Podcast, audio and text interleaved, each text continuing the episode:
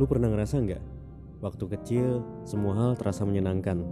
Tapi semakin lu dewasa, hal-hal yang menyenangkan tersebut semakin menghilang dari hidup lu. Ya nggak?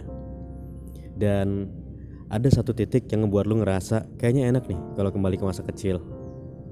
Tapi itu sebenarnya karena batasan-batasan yang lu berikan sendiri ke diri lu.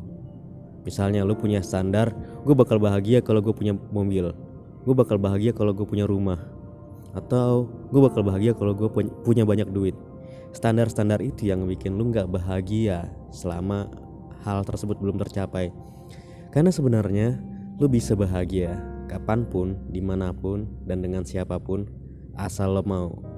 Karena sebenarnya bahagia itu adalah pilihan.